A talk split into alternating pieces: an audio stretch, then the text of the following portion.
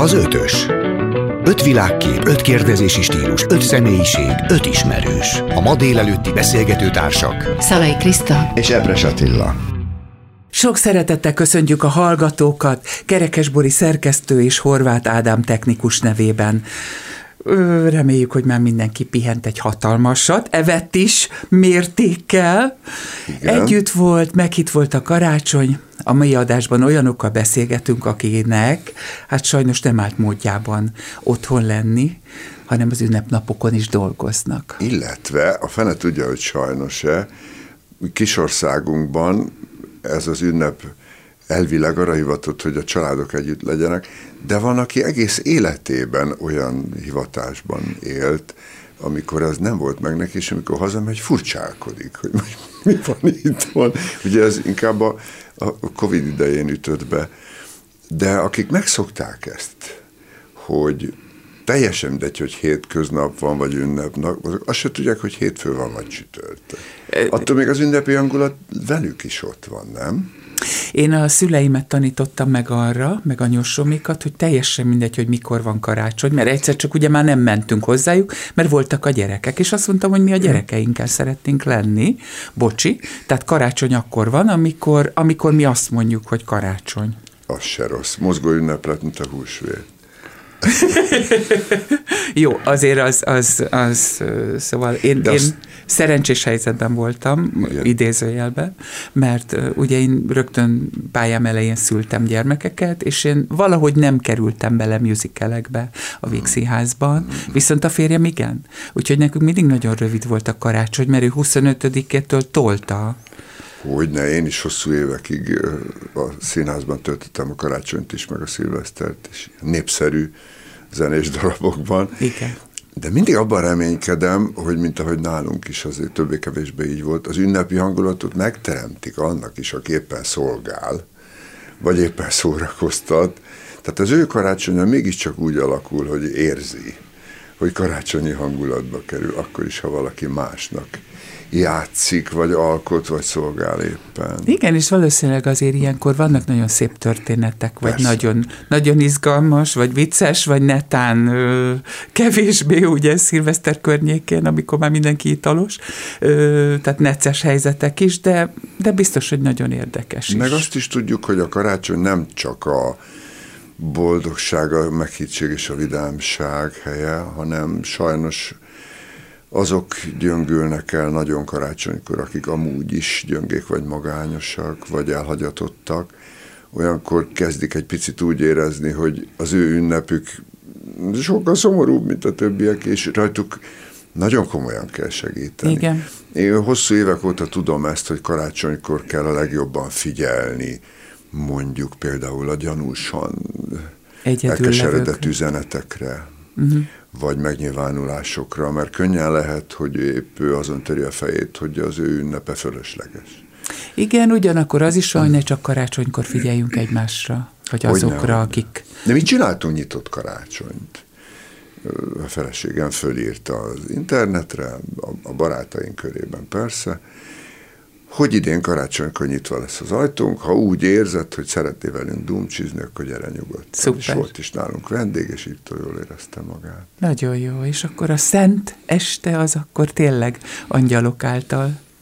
Hát ugye a szent felkarolt este az egy bizonyos csoportnak szent, a másik csoportnak másképp néz ki, a harmadik csoportnak nincs, mondjuk a görögöknél éppen nincs karácsony, amikor karácsony van, meg hát mondhatnék még sokféle gondolkodást, meg szabad gondolkodást, meg bármit, de mégiscsak egy családi ünnepnek tekintjük Magyarországon, és ha nincs család, az szomorú, ha van, akkor meg írtó jól össze lehet veszni. Nekem ilyen emlékeim. Jaj, nem, nekem nagyon izgalmas. Mi mindig arra törekedtünk, hogy a gyerekeknek nagyon varázsos és mesés élete legyen. Úgyhogy nálunk a karácsony, nem tudom, most van-e még időm, vagy inkább ráforduljunk a mi csodálatos első vendégünkre. Jaj, nálunk az iszonyú stressz volt egyébként a Tónival, mert mi kitaláltuk, hogy fürdőszobában, én fürdök a lányokkal, a férjem pedig borotválkozik. és én nekem pedig néha nagyon ki kell mennem pisilni, és hát ilyenkor kellett azonnal feldíszítenem a fát, beindítani a zenét, a minden, és a gyerekek, most is mondták a gyerekek, a 30 év fölötti gyerekeim, hogy a fenébe tudtam ezt megoldani, hogy akkor már, tehát hogy tényleg körülbelül 10 másodperc alatt minden megvolt. De hát ez volt benne nekünk a stressz, a gyerekeknek meg ez volt a csoda. És most itt van velünk a stúdióban egy olyan művész, aki saját bevallása szerint 13 éves kora óta azzal tölti a karácsonyt, hogy másokat szórakoztat. Bangó Endre, gitár- és énekművész. Szeretettel köszöntelek, szervusz! Üdvözöllek benneteket, és üdvözlöm a hallgatókat is. Szia, Endre! Gyorsan elmondom, hogy én téged honnan ismerlek. Az életem egyik szép, színes és kedves története, és az is lesz még sokáig. Mi minden házassági évfordulónkat úgy ünnepeljük, hogy téged megkeresünk egy vendégben. Augusztus 8-án este 8-kor, ugyanis nekünk 2008. augusztus 8-án este 8-kor volt az esküvőnk, és Endre ezen élt nekünk a kis csapatával. És hát kialakult egy barátság, te egy nagyon kedves ember vagy, és fantasztikusan énekelsz és gitározol, és tulajdonképpen, hogy volt az, 13 éves korod óta minden karácsonykor ezt csinálod. Igen, köszöntöm a hallgatókat így ünnepek után én is.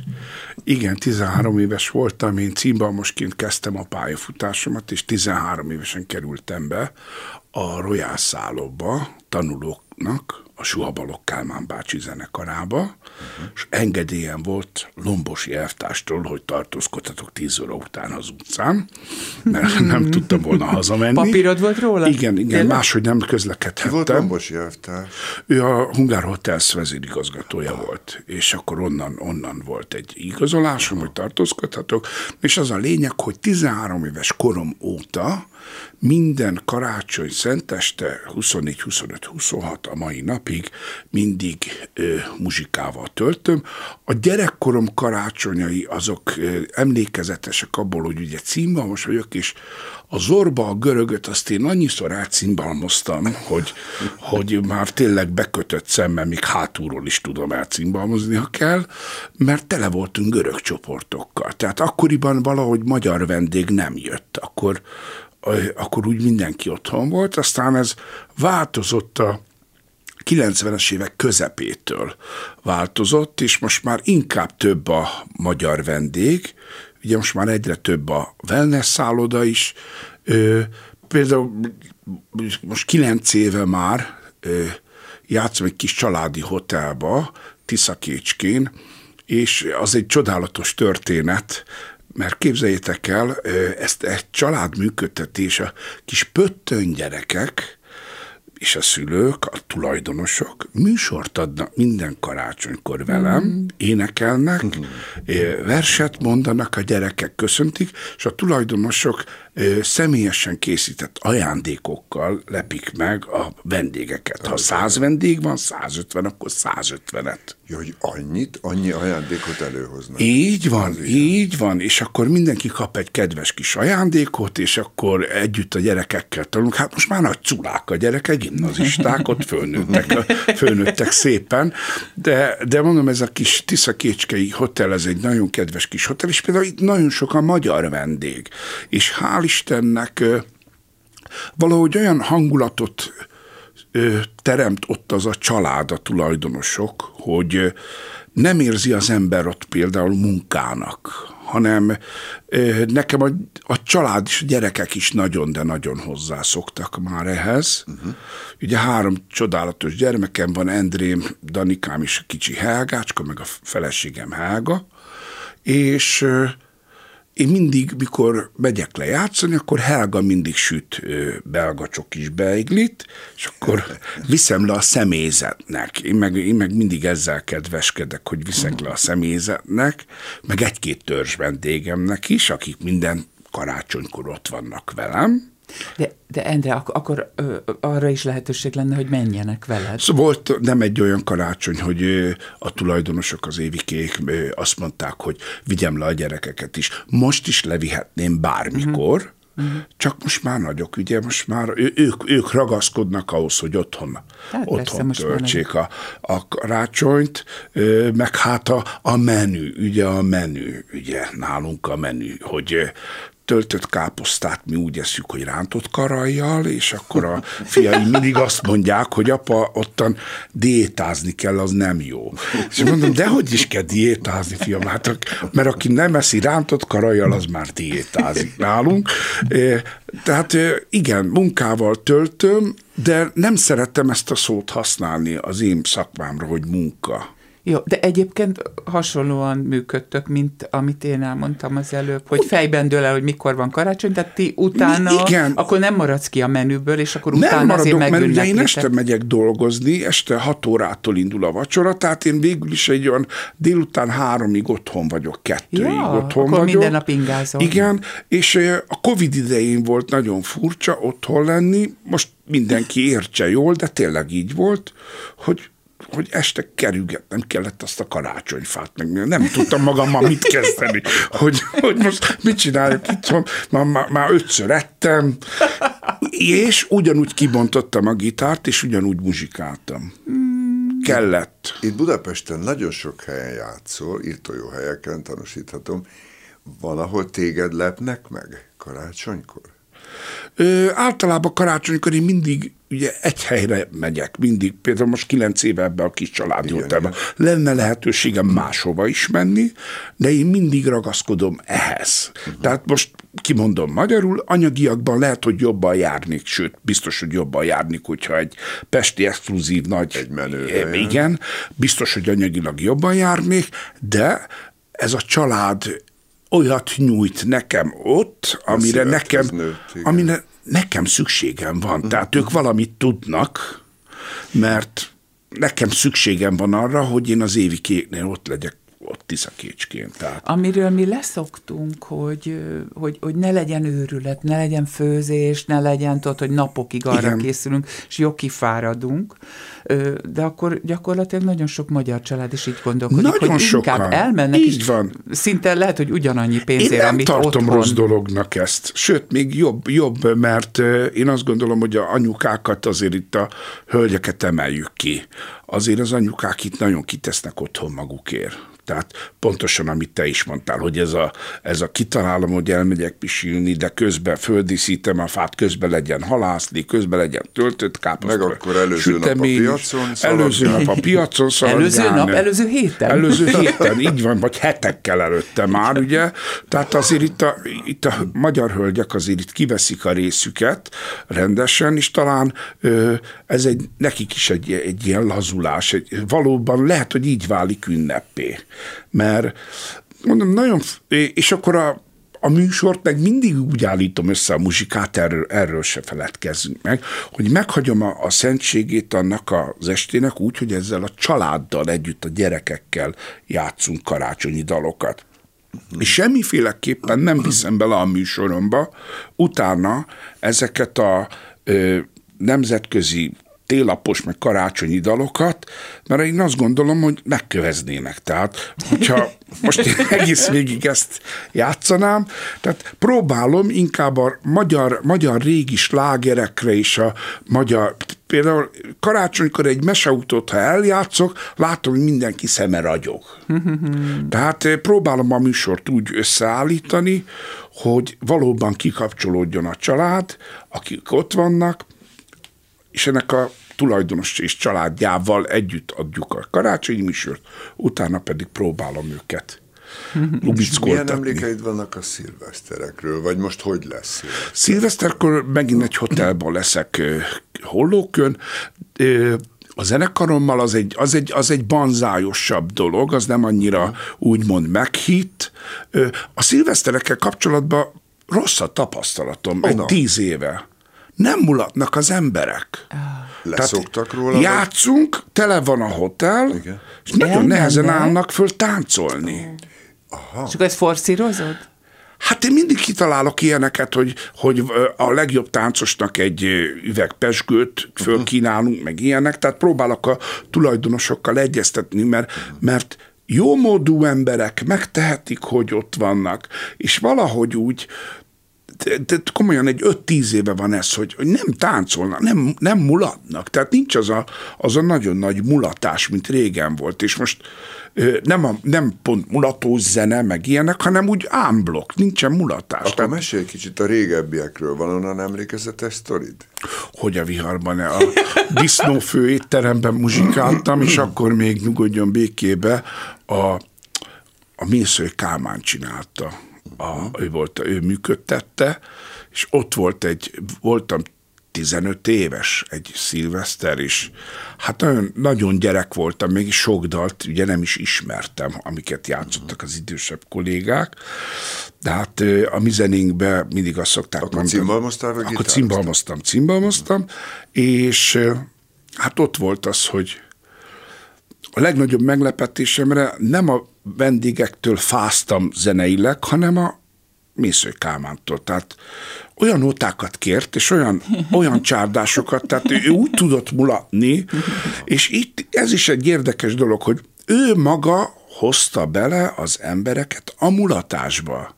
Tehát nem volt semmi alűr, semmi olyan tök civilként, és ma én ilyen embereket hiányolok. Tehát talán ez van, hogy mindenki pózol, és szerintem a karácsonynak, pláne a szilveszternek is nem kéne erről szólni. Most el kéne hagyni a sallangokat. Lehet, hogy nem pózolnak, hanem tényleg van egy gátlás az emberekben, amit ha fölold valaki, én nem ezt látom. Igen? Én benne vagyok. Pózolnak. Szó szerint pózolnak. Igen, mert viszont mikor meg már megvan az alkohol mennyiség, akkor meg átbillennek a ló másik felére. Ez általában lehet, hajnal 3-kor szokott lenni. Lehet, hogy akkor bontódik le az a fal, amit azt hiszik, hogy viselkedni kell. Igen, csak az a fal, ami akkor lebomlik, akkor nekünk már csengetnek, hogy megynek haza. Figyelj, látsz magányos embereket is ilyenkor, amikor játszol ünnepekkor, vagy szilveszterkor? A szilveszterkor látok többet. Akkor többet. Ott többet lát, és úgy magányos, hogy ül a kedvesével, Jancsi, Juliska, és nem tudnak magukkal mit kezdeni, szilveszterkor is nyomkodják a telefont. Hú, az gáz. Tehát egyre többet látok ilyet. Aha. Sőt, ami a legnagyobb meglepetés, amikor éttermekben játszok, hogy eljönnek fiatal, gyönyörű hölgy, gyönyörű fiatal ember, és virág is van, meg minden van, és akkor annyira fotózzák az ételeket, meg a közösségi oldalakra, hogy vissza kell melegíteni az ételt, meg kihűl az étel. Oh. Tehát annyira, és tehát elvisz, mindent elvisz. Meg a legnagyobb, 2 éve volt egy szilveszter, oda jött egy férfi, és ez a zene lejátszó csatornán a telefonon, hogy én ezt játszam le, vagy hangosítsam ki neki. Jaj. Én hagyjam abba a zenélést, és akkor ezt hangosítsam ki, mert ő ezt akarja hallani. Ezt is akkor mondtam, hogy nekem erre nincsen lehetőségem, hogy ezt kihangosítsam. Tehát vannak érdekes történetek, de én azt szeretném igazából, hogyha visszajönnének azok a szilveszterek, amikor nem voltak ilyen alűrök, nem voltak ilyen mű dolgok. Tehát én, mint zenész, én nagyon szeretem, mikor közvetlen lehetek a vendéggel, és a vendég is velem közvetlen. Tehát, és a közvetlenség nem feltétlenül az, hogy egymást rángassuk, mint a szánkót, mert valaki átesik, hanem tényleg együtt, közösen éne, annyi szép magyar dal van, annyi szép. Nekünk a kultúránk olyan szép. Ráadásul én pontosan tudom, hogy te nem csak mindenféle magyar dalokat játszol, hanem énekelsz filmslágereket is, igen. Közkedvenc tendereket. Igen. És van, amikor veled énekelnek? Van, igen, én mindig kiprovokálom. Beszélgetni szoktál velük? Igen, mindig próbálok beszélgetni a vendéggel. Éttermekben, a sima esti éttermekben erre nagyon nincsen lehetőség, sajnos. Ott változott megint a világot, inkább háttérben vagyok, de rendezvényeken nagyon szeretem a közönséggel való kommunikációt, tehát nagyon szeretem azt, hogy bedobok egy olyan dalt, ugye azért már rutinból lemérem, hogy mi kell annak a társaságnak, és akkor mondok egy dalt, és akkor mondom, hogy gyerekek, segítsetek, mert itt bajba leszek. Ha álmomból fölkeltenének is, tudom a szöveget, de muszáj, el kell játszanom, hogy nekem segítségre van szükségem, hogy oldjam. Előfordul, hogy egy ilyen közkedvelt profi zenészt valaki magánba meghív? ünnepekkor? Igen, nem mondok nevet. COVID, nem kell nevet mondani. Covid idején például egy politikus hölgy hívott meg, és ott a lakáson játszottam, amikor nem lehetett kiengedni senki, sehova nem ment. De nem volt rossz, az sem gondolom. Nem volt. 2 órára kellett elmennem, de nagyon jól éreztem magam, mert sok gyerek volt. Ja. És hogyha 13 éves korodban már játszottál, akkor az azt jelenti, hogy iszonyú piciként kezdtek el vinni téged zenetanárhoz. 4 éves voltam, előbb tudtam a kottát, mint a betűket. Ennek az volt a hátránya, hogy például a karácsonyra visszatérve nem volt gyerekkorom. Én nem emlékszem, én 13 éves koromtól én nem emlékszem, hogy ilyen ajándékot kaptam volna. Mert anyám még felnőtt emberként kezeltek. Dolgozó ember. Hát pénzt vittem haza.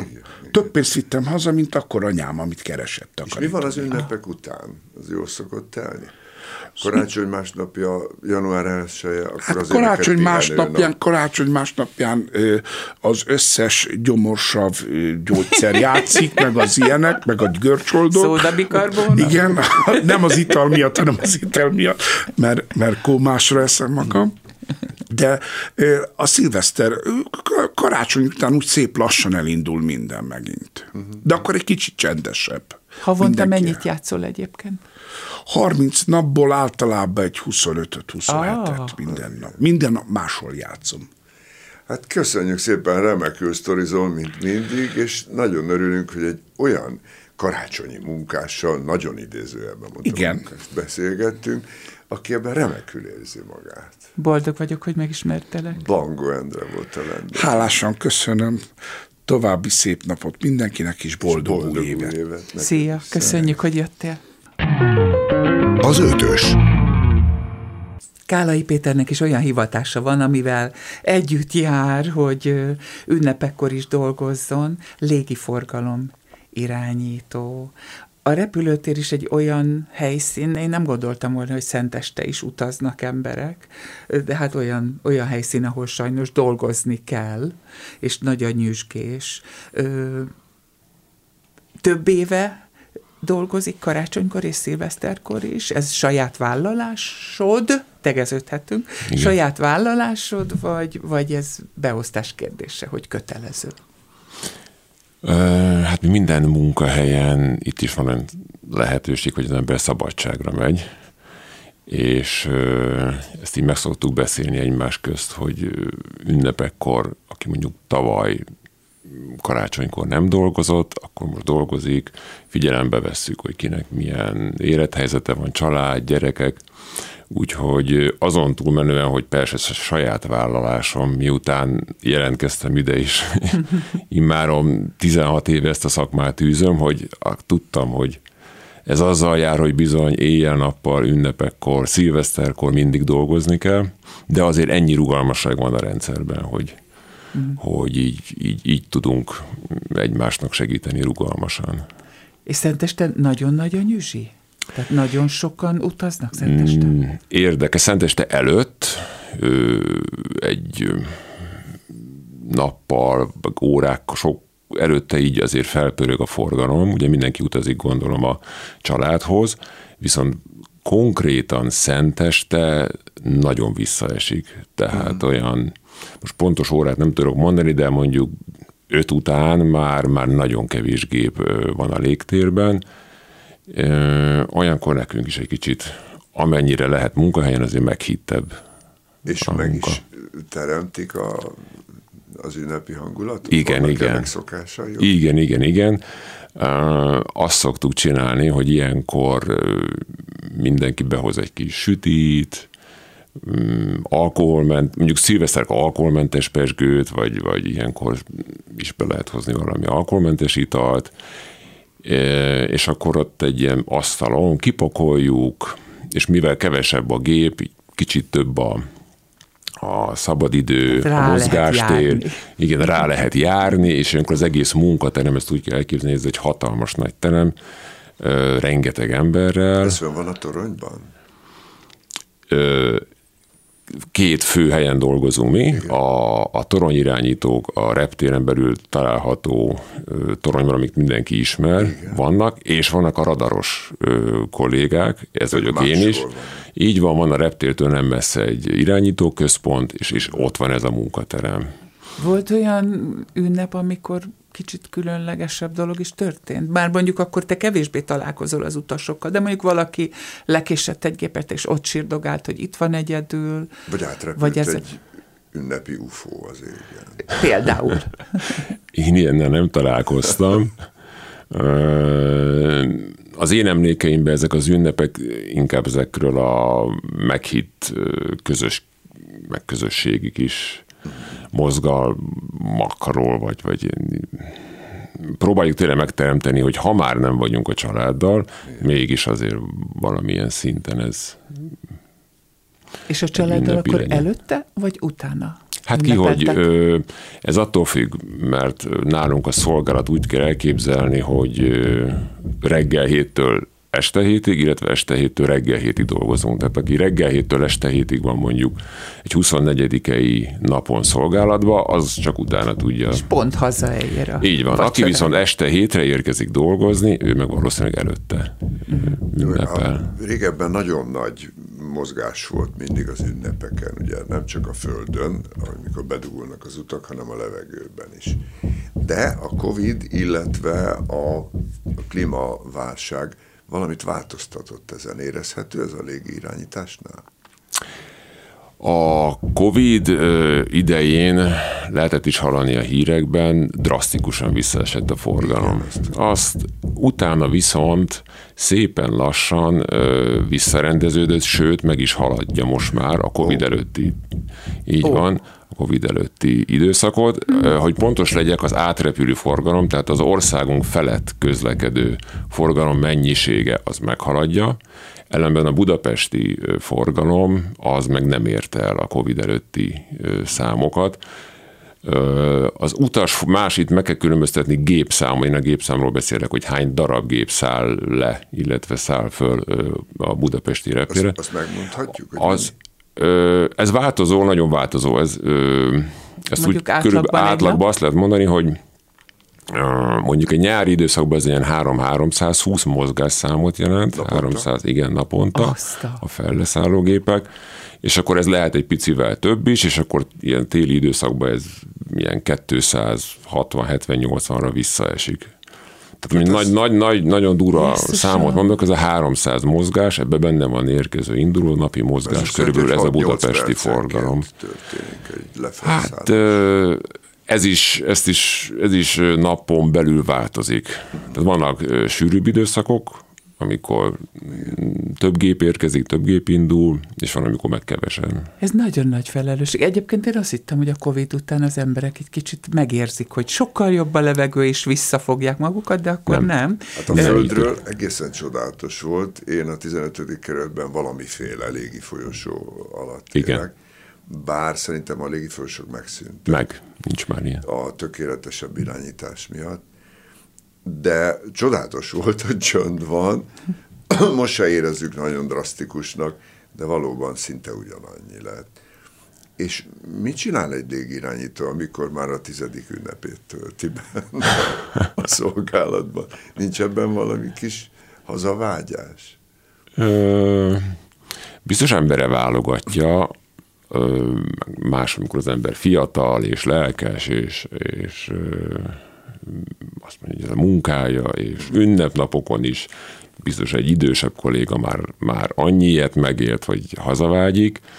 Én valahol a kettő között vagyok, úgyhogy engem nem zavar, meg olyan azért nincsen, hogy az összes ünnepnapot benn kell tölteni, tehát azért ez úgy jön ki, hogy mondjuk a karácsonyi időszakból is lehet, hogy valaki dolgozik szenteste, de mondjuk akkor 25-26-án nem. Vagy lehet, hogy valaki inkább 25-26-án dolgozik, de mondjuk szilveszterkor nem. Szóval, hogy nincs olyan, hogy az összes ünnepnapot mindenképpen benn kell, hogy töltsük. Én személy szerint még nem tartok ott, hogy hazavágyjak, mert mindig megoldottuk, és annyira az életem része, hogy az, hogy nincs ünnepnap idézőjelben, hogy én nem is úgy gondolkodom, hogy hétköznapok, hétvégék ünnepnapok, hanem szolgálatok, meg pihenőnapok, szabadság. És hogyha mondtad, hogy ennyi gép jön-megy, mit csinál egy légiforgalom irányító? A mi feladatunk a repülőgépek biztonságos célba juttatása. Ez az alap feladatunk, ami úgy történik, hogy van a fejünkön egy headset, és akkor utasításokat adunk a pilótáknak. Az egy nagy tévhit, de meglepetés szokott okozni, hogy sokan nem tudják, hogy a pilóták a levegőben csak is utasításra cselekedhetnek, tehát ők maguktól semmit nem hajthatnak végre, anélkül, hogy erre engedélyt kaptak volna. Tehát ti látjátok a teljes rendszert, hogy mikor, hol... És nem csak a polgári gépek. És nem csak a polgári gépeket, a katonai gépeket is. Volt ebből meredek szituáció, amire emlékszel? Vannak azért... Hát az ismert körülmények között utóbbi időben azért sűrűbbek a katonai gyakorlatok, a katonai forgalom, de szerencsére ezek főleg gyakorlatok. Tehát abban még azért nem volt részünk, hogy leszámítva olyan szintű éles bevetéseket, amikor például nem rádiózik egy gép, és ezt sokszor lehet hallani a hírekben, hogy vadászgépeket emeltek egy nem rádiózó repülőgépre. Nagyjából ebben merül ki. Az, hogy éles vagy nagyon meredek szituáció, az veszélyességet nem jelent. Tehát olyan nem volt, hogy valami nagyon veszélyes dolog történt volna. Elő, hogy egy civil nem kapcsol be a transpondert, és nem kerül kapcsolatban a légi. Előfordulhat, vagy meghibásodhat, vagy bármi történhet. Tehát ilyenek van, műszaki meghibásodás is lehet, igen. A rádióval kapcsolatban is lehet probléma.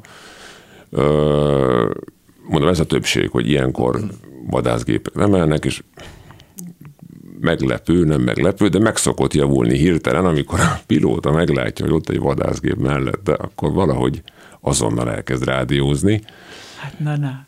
De ez hogy kell elképzelni, milyen hatótávolságig kísértek egy repülőt? Vagy ezt, országon belül. Tehát csak országon belül. Tehát gyakorlatilag a légiforgalmi irányítást lehet így mondani, hogy többé-kevésbé mindenki a saját ország határain belül. De a radar messzebb lát. Így van, messzebb lát, de mi már látjuk, amikor a határon túlról érkezik egy gép, és mondjuk be fog lépni Magyarország területére, sőt azt is, hogy le akar szállni Budapesten, és tudunk rá készülni, tervezni. Az mégiscsak érdekes, hogy jön a karácsony, meg a szilveszter, és az embereknek támadhatnak furcsa gondolataik, mint annak idején annak a kiváló pilótának, aki berepült a Vöröstérre, ha emlékszünk, egy Cessnával, és abból óriási botrány lett, tehát ennek már 30-40 éve. Nincsenek már ilyen őrültek, akik egyszer csak föltűnnek azonosító szám nélkül a légtérben? Hogy őrült, nem őrült, mindig ilyen fajta furcsaságok azért előfordulnak, de már nagyon ritkák. Azért ezekről mindig kiderül, hogy vagy műszaki probléma volt ez inkább, semmint őrült próbálkozás, vagy valami emberi mulasztás. Nagyon-nagyon ritka. Én személy szerint nem is találkoztam ilyen esettel. És az utasokkal törődtök, szenteste kapnak valami ünnepi menüt, vagy valami kedvesebb szót, vagy valami kis ajándékot? Hát sajnos ilyen ráhatásunk nincs a dolgok menetére. Annyi szokott történni, hogy ünnepekkor, ugye mi a pilótákkal kommunikálunk, elhangzik a Happy New Year, meg a Merry Christmas, ezek a jó kívánságok ilyenkor oda-vissza mennek. Tehát pilóták is szokták mondani, mi is szoktuk mondani, ez is ad egy ilyen érdekes... Egy légirányítónak nem fordul meg a fejébe, hogy itt ülök 6-8 éve, minden szilveszter karácsonykor. Mi lenne, ha elrepülnék valahová? jó lenne. De ez nem nagyon jön össze. Nem, hát Mármint elrepülni hogy? Most... Hát, vagy szilveszterre, mondjuk Sydneybe egy szilveszterre, vagy akár egy közelebbi helyszínre repülőgéppel, és akkor ott különleges elbánásban lenne részem. Hát ezek már megszűntek. Nem, régen volt ilyen, régi időkben, még maléves, meg korábbi időkben, például nekünk is volt az a lehetőség, hogyha felfértünk egy gépre, igen, akkor lehetett utazni. És nem csak malévvel, hanem a legtöbb légitársaság ezt biztosította. Aha. De ezek mind megszűntek, tehát a mai világban már ilyen nincsen. Egyrészt a spórolás. Hát sok összetevős, igen. Például malév sincsen már. Ja, hát ezt akartam mondani, hogy nagyon szomorú, de nincs már. Egyébként tök érdekes, hogy gyerekkoromban, amikor kisfiú voltam, és néztem a buszsofőröket, pont ez a gondolat jutott eszembe, hogy szegények még karácsonykor is dolgoznak, és tessék. De te nem tartod most magad szegénynek. Nem. Nem éri el az embert néha a kimerültség, vagy most már jobbak a digitális világnak köszönhetőek a rendszerek, és nincs akkora terhelés. Valamikor ez legendás volt, hogy a légiforgalmi irányítóknak van elvileg a legnagyobb felelősségterhelésük az összes szakma közül. Én azt szoktam erre mondani, hogy egyrészt, aki nem bírja ezt a fajta stresszt, az ne is jöjjön irányítónak, meg ki is fog hullani a rendszerből. Már elvileg, már a képzés során ez kiderül, és akkor nem lehet belőle légiforgalmi irányító. Én azt mondom, hogy más szakmák, mint egy mentős, akinek ott kell azonnal hirtelen döntés hozni, és életekről döntenie, szintén komoly stressz az én szememben. Tehát számomra az egy sokkal nagyobb stressz, hogy úristen, ott mentősként oda megyek, és jó, vannak műszereim, nem sok, és akkor döntsek így vagy úgy, és lehet, hogy az egy életre befolyásolja az ő életét, ha rosszul döntök. Az én munkám ilyen szempontból jár stresszel, abszolút, nagyon hullámzó, hogy mennyivel, de nem szabad, hogy számomra ez olyan mértékű stressz jelentsen. A másik fele, a kimerültség, meg a fáradtság, az de. Tehát az jelen van, azért az nagyon komoly, és én most éjszakából jövök, nem érzem magam annyira fitnek, jó. Szóval, hogy... Akkor hálásak vagyok, hogy eljöttél, köszönjük. Szóval, hogy ugyanúgy éjszakázás, nappalok váltják egymás, bioritmus felborulása, a fáradtság az de, az egy komoly faktor, és ezért fontos, hogy a cég arra komoly hangsúlyt fektessen, hogy megfelelő pihenőidővel, a körülmények biztosításával, meg hát nekünk is erre figyelni kell, hogy a szabadnapjainkon azok tényleg iktassunk be pihenést. És én egy kicsit irigylem is ezt, ez fantasztikus munka mégiscsak, és gondolom van akkora varázsa, hogy az ember ilyenkor az év vége közelettével ne gondolja, úgyhogy én ezt már nem csinálom tovább, mert nem bírom idegileg. Ez sokan szokták kérdezni, hogy meg lehet ezt unni. Én még nem jutottam el ide, és olyan varázsa van egyrészt, annyira változatos, mindamellett, hogy tényleg nagyon fárasztó is tud lenni, meg bizonyos esetekben stresszes, hogy én most úgy gondolom, hogy ezt magát a munkát nem lehet megunni. De jó. Ez egy nagyon nagy kincs, hogy olyan munkát végezhetek, amiről azt gondolom, hogy nem fogom megunni. Úgyhogy tényleg én nagyon hálás vagyok, hogy ezt végezhetem. És a malévhoz képest hányan maradtatok? Tehát az akkori közösséghez képest, mert azért eléggé szétbomlott akkor, vagy szétspriccelődött akkor a társaság, de hogy vagytok többen, akik közösséget alkottok még abból az időből? A malév, ugye ez külön cég volt már akkor is, ez a 3-as tagozódás már rég felállt, hogy malév, reptér, légiforgalmi irányítás. Nálunk főleg az idősebb korosztály tartotta a kapcsolatot például a maléves pilótákkal. Ez a fajta családiasság már nincs, sajnos, úgyhogy maradt a cégen belüli kapcsolatépítés és közösségalkotás. Köszönjük szépen. Köszönjük. Fáradtan is te jöttél. Kállai Péternek, hogy boldog egy műszak után velünk van, és boldog új évet. Boldog új évet mindenkinek. Az Ötös. Dudás Erika, Magyar Lelki Első Segély Telefonszolgálatok Szövetségének elnöke a vendégünk, aki maga is mindig munkával tölti az ünnepeket, hiszen ilyenkor sokkal nagyobb szükség van rájuk, önkéntesekre is, és a segítő telefonosokra. A nap 24 órájában hívható segélyszámok a 116, a 123, illetve a 0680 810 600. Külföldről és Skype-on is elérhetőek, bővebb információ internetes oldalon SOS 116-123.hu. Jól mondtam, kedves Erika? Igen, természetesen minden hívónak várjuk a hívását a nap 24 órájában.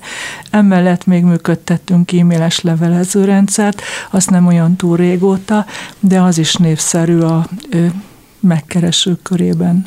Nemrégiben egy gimnáziumban ugrott le harmadikról egy fiú, és akkor azonnal kiírták, hogy hol lehet elérni a lelki segélyszolgálatokat.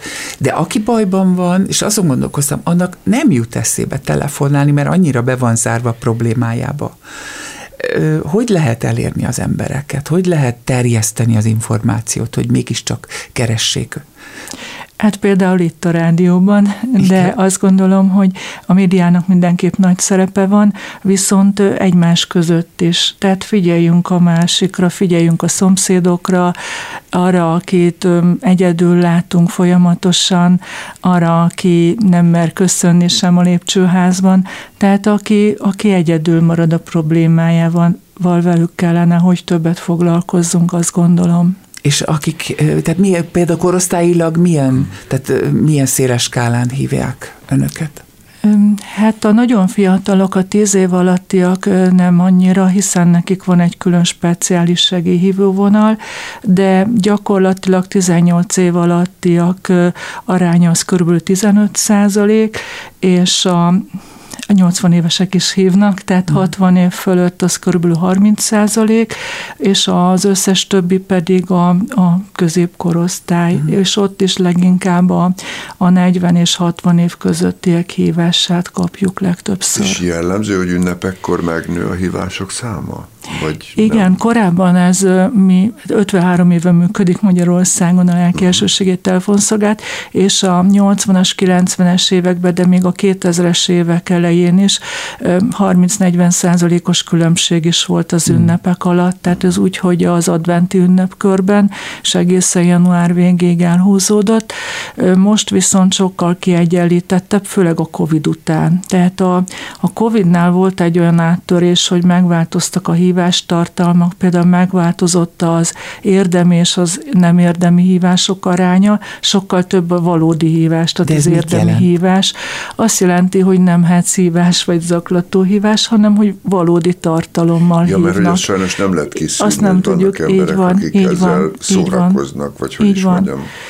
Ott élik ki az exhibíciójukat. Így van, ez még mindig megvan, de nem olyan nagy arányban, és most körülbelül egy 10-15%-os emelkedést mutat az ünnepek alatt a hívás számok növekedése.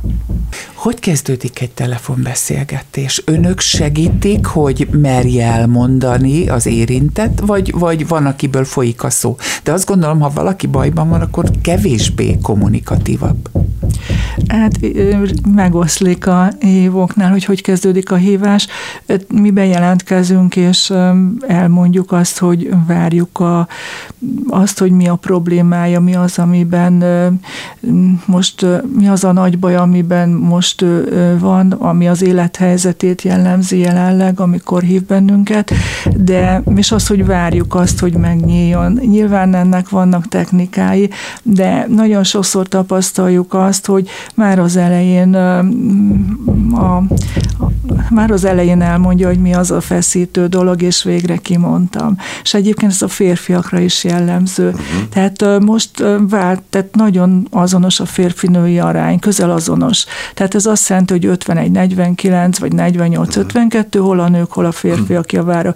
És férfiaknál például nagyon sokszor előfordul, hogy azonnal a legnagyobb problémával kezdi.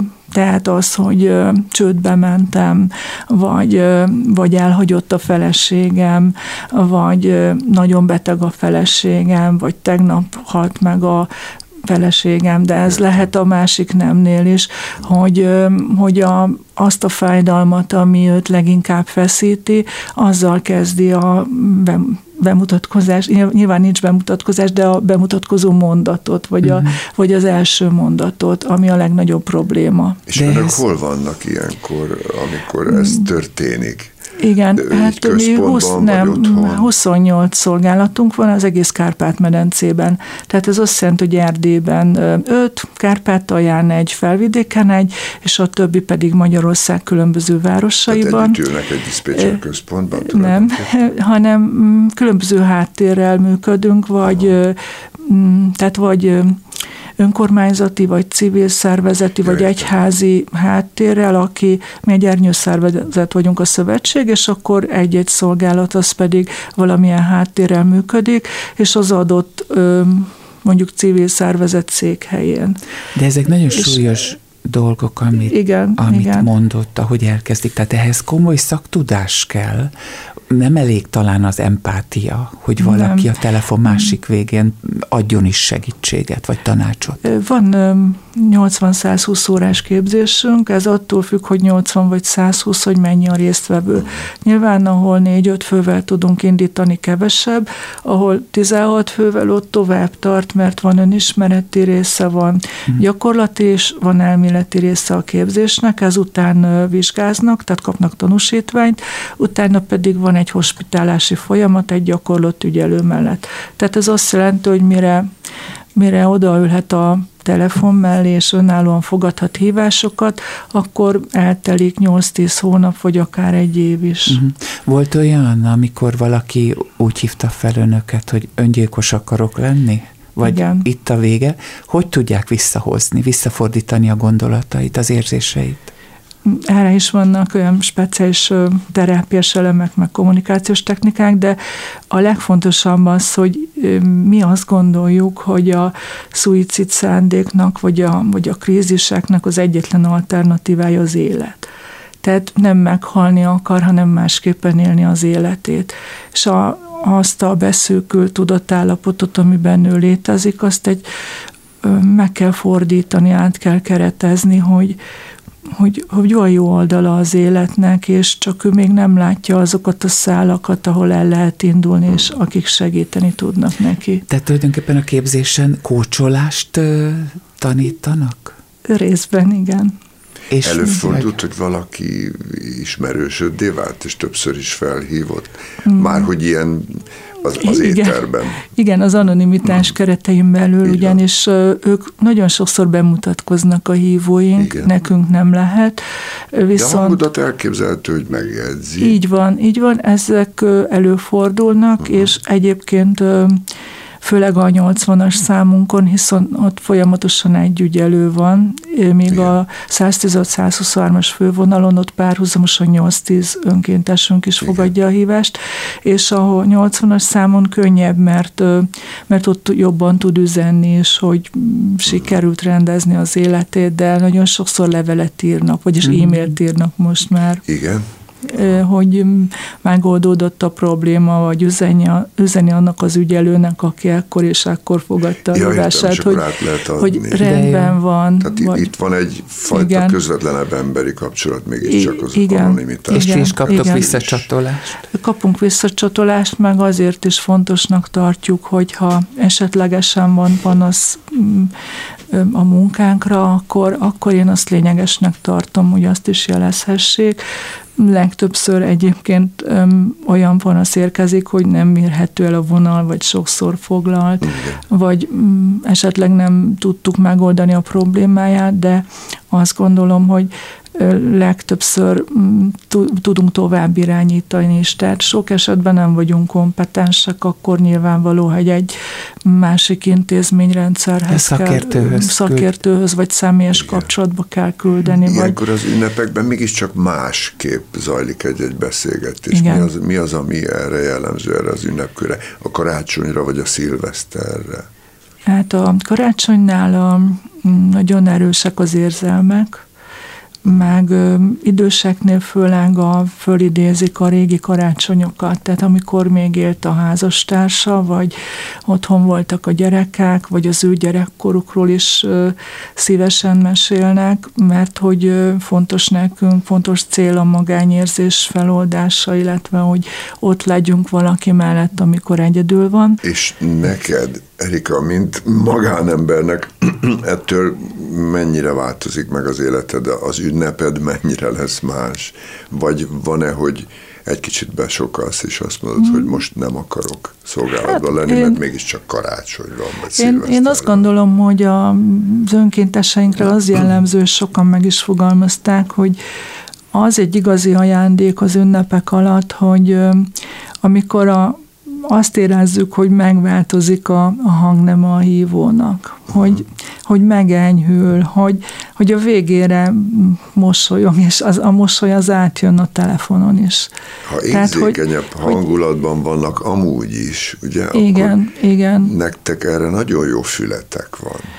Igen, azt gondolom, hogy érezhető, meg az is érezhető, hogy tehát, hogy azért az idő is ajándék, tehát most én is az időmet adom nyilván, vagy az ügyelő, aki ott van, de azok is, akik hívnak. Tehát, hogy úgy megosztja az idejét, megosztja az emlékeit, örömét, bánatát.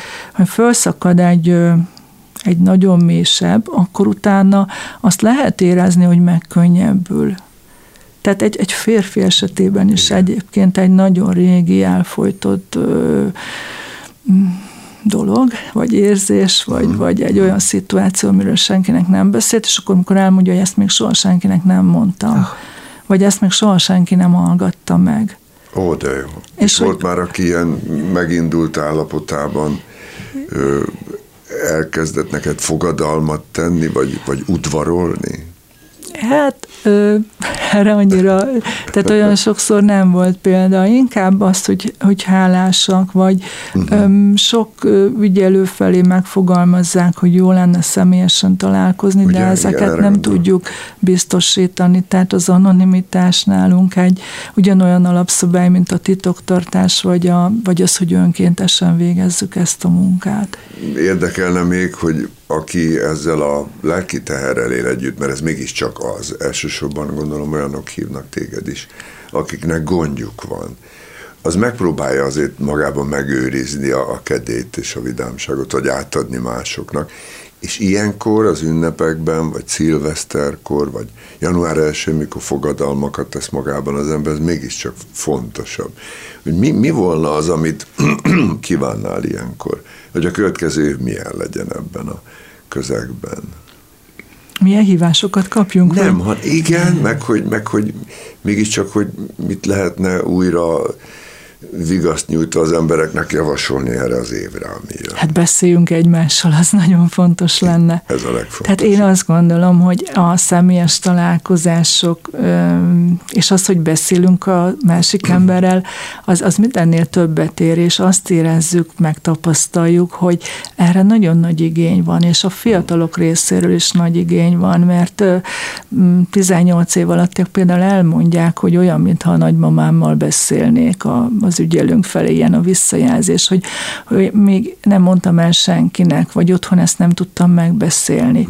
Tehát azt gondolom, hogy nagyon lényeges az online kapcsolat, meg a technika, a szükségessége nagyon fontos, de nem mindig helyettesítheti a személyes találkozást, vagy azt a fajta személyes beszélgetést, amit mondjuk a telefon tud.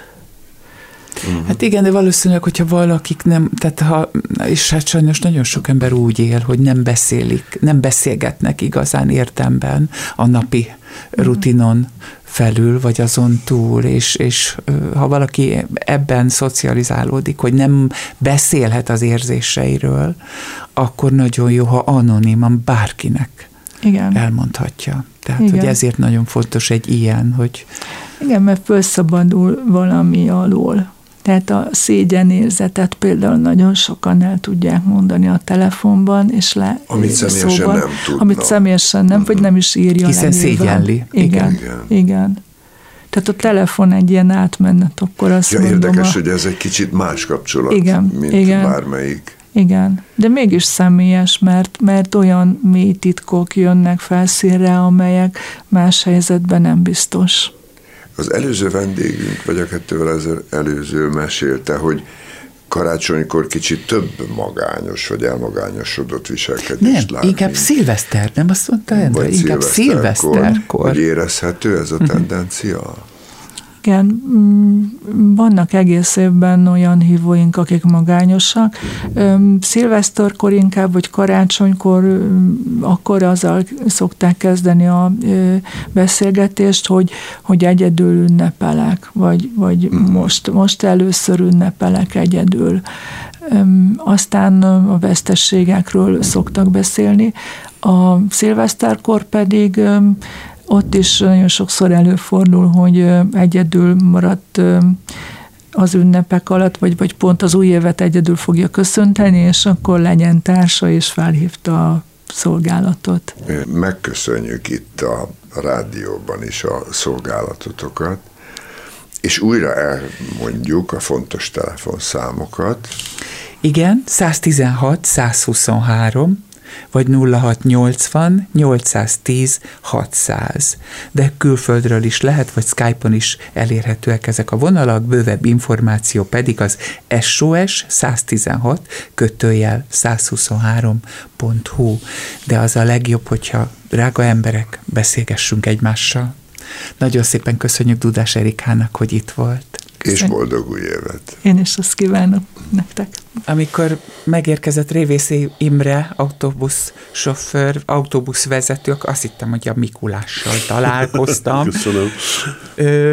De messze vagyok az információtól? Vagy tényleg szoktál mikuláskodni? Mert rád van írva, hogy te vagy a jóságos, gyermekeket szerető.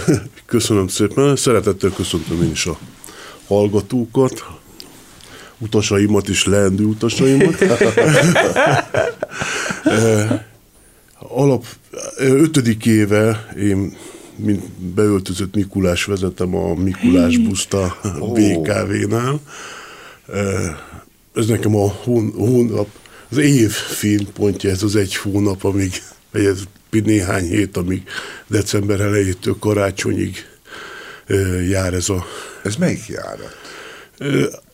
Én most az utóbbi időkben a 105-ös, és most már idén bekerül hozzá a 210-es járat is, és most ezen fogunk járni december 6-ától. A 105-ös az hosszú járat. Az igen, a 210-es az meg még hosszabb. Mettől meddig megy? Hát mind a kettő a Gyöngyösi utcát, a Dunaplázától indul, a 105-ös csak az Apor Vilmos térig megy, a 210-es az a Királyhágó tértől fölmegy Normafáig. Egész Normafáig keresztül a város. Tehát aki netán lemaradt, az majd jövőre ugyanúgy találkozhat veled. Így van, szeretem. Ilyenkor beszélgetsz is a gyerekekkel, vagy beszélsz is hozzájuk, vagy vicceket mesélsz, vagy mennek hozzád a gyerekek? Igazából oda jönnek, és mindenki kap egy szaloncukrot a Mikulástól.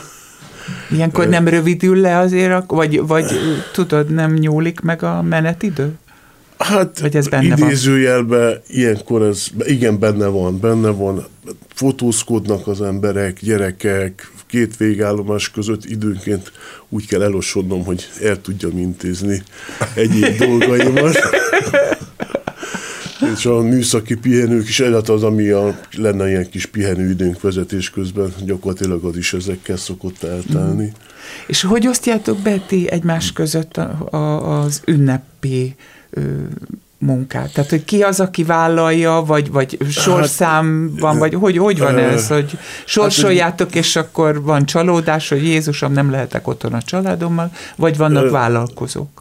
Vannak vállalkozók is, akik bevállalják, illetve a beosztás készítőink igyekeznek úgy csinálni, hogy karácsony valamelyik napján azért ott hol tudjunk lenni, illetve hogyha karácsonykor dolgozunk, akkor szilveszterkor, nem, meg fordítva, szóval ez próbálnak figyelni rá, nehéz, mert azért itt szolgáltatás az működnie kell.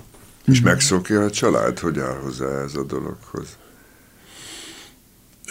Nekem talán annyiba volt egyszerűbb az életem, hogy édesapám is autóbuszvezető volt, de nem az ő inspirációjára lettem buszvezető, ez más történet, amit viszont nem is bánok, de elfogadják. Hát a feleségem, ő is ilyen gyakorlatilag össze-vissza dolgozik egy üzlethálózatnál, üzletvezető helyettes, és gyakorlatilag neki sincs hétvégéje.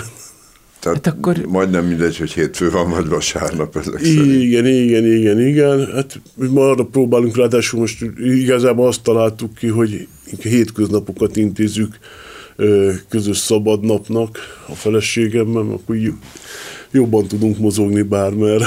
És akkor így neki még nehezebb, mert gyakorlatilag a családra is kéne figyelnie, főzni, felkészülni, finomságokat készíteni, igen. Hát, és akkor dolgozik. Dolgozik ő is ünnepekkor. Hát a karácsonykor azért nincs nyitva az üzlet, de azért előtte igen. És a kollégákkal van valamilyen közös ünneplés? Van ennek hagyománya a buszvezetőknél? Hát karácsonyra nagyon nem. Akkor nem, de azért szoktunk, hát a baráti társaságok azért valakulnak. Ja, inkább úgy. Inkább úgy, de azért az én csoportomban most négyszer volt már olyan, hogy szerveztünk ilyen, de ez inkább nyár elején ilyen csapatépítő, bográcsparti. És utána karácsony után a maradék morzsaparti beiglizés, akkor ez közösen hát nem működhet, mert nem találkoztok nagyon. Nagyon nehéz összehozni, hát nagyon sok buszt kell kiadni. Igazából annyira szűk az a kör, akivel találkozunk műszakváltáskor, vagy a garázsban, hogy nehéz ezeket. Biztos vagyok benne, hogy rendkívül sok fura alak utazik a buszokon. Igen. Mondja el nekünk, gondolom 1000 érdekes történetem van erre, a legemlékezetesebbeket. 999-et mondja el nekünk. Hát mondanék a Mikulás buszról, hogy hogy itt a karácsony ünneplése után vagyunk. Egy kislány fölszáll az anyukájával a buszon, az első ajtón, megáll, néz, és azt mondja, hogy anya, milyen cipő van a Mikuláson? A kislányom, nem mindegy, de milyen cipő van, mert az iskolában piros csizma volt rajta, és meg kellett mutatni neki, hogy milyen cipő van rajta, és akkor, hát nem piros csizma, hanem egy fekete bőrcipő. Hát de miért ilyen cipő van rajtad? A piros csizma. Kénytelen voltam mondani, hogy hát csizmában nem lehet buszt vezetni, gondolkozni, az igaz, és akkor elment. Én sokat értem vidéken, és utaztam helyi járatokkal, mindig ki volt írva, hogy a buszvezetővel beszélgetni tilos. Most is ki van írva. De előfordul, hogy valaki odajön, és mégiscsak megpróbál kommunikálni. Folyamatosan van. Hát gyakorlatilag a járaton én vagyok az információs központ. Igen, de gondolom nem csak információt kérnek, hanem van, aki lelkizik is, hiszen ünnepekkor ez előjön. Előfordul, de azért megpróbáljuk, mert azért nem igazából jó, hogyha elvonják a vezetéstől a figyelmünket, sok mindenre kell figyelnünk. Na, próbálunk segíteni, hogyha lehet, de inkább... Gondolom segíteni kell, amikor vannak elesett emberek. Igen. Vagy a lelki terheket cipelik, vagy éppen az alkoholtól vannak oda. Hát általában, akik oda jönnek a fülkéhez, a alkoholt nem szeretik, illetve szeretik. És szilveszterkor ilyenkor nem izgulsz? Tehát már azért nagyon sokan felszállnak úgy, ha nem kapaszkodik. Szóval, hogy voltak-e ilyen történetek, amikor helyzeteket meg kellett oldani? Hát szoktam szilveszterkor is dolgozni, és igazából ilyen ennyire kirívó esetek nem voltak.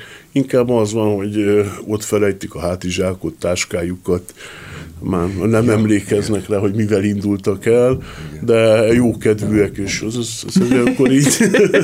Fölteszek egy kérdést, nem kötelező rá válaszolni. Kérted már meg az ellenőrt, hogy hagyja békén az embereket ünnepekkor? A Mikulás buszon igen. Tényleg? Na, örülök. De hát ők is jó fejek voltak, szóval nem kaptak egy-egy szaloncukrot, és akkor megnyugodtak. De alaphelyzetben én nagyon elsőhajtós vagyok, szóval próbálom a ellenőrzéseket betartani. Uh-huh. Még ha megosztanál velünk egy-két történetet erről, hogy milyen az, amikor egy problémás embert kell kezelni, akkor mégiscsak valamilyen szinten egy buszvezetőnek, főnöknek, vagy kapitánynak, vagy pedagógusnak kell lenni. Ami nálam bevált, a tőmondatokban beszélés. Aha. A legtöbb probléma az elsőhajtózásnál a jegyellenőrzéssel van, és akkor hát jönnek mindenféle beszéddel, szöveggel, hogy és akkor én csak annyi tőmondatokban, vagy röviden, hogy érvényes jegy van, mi bérlet utazásra jogosító, igen. És akkor ezzel nem tudnak mit kezdeni.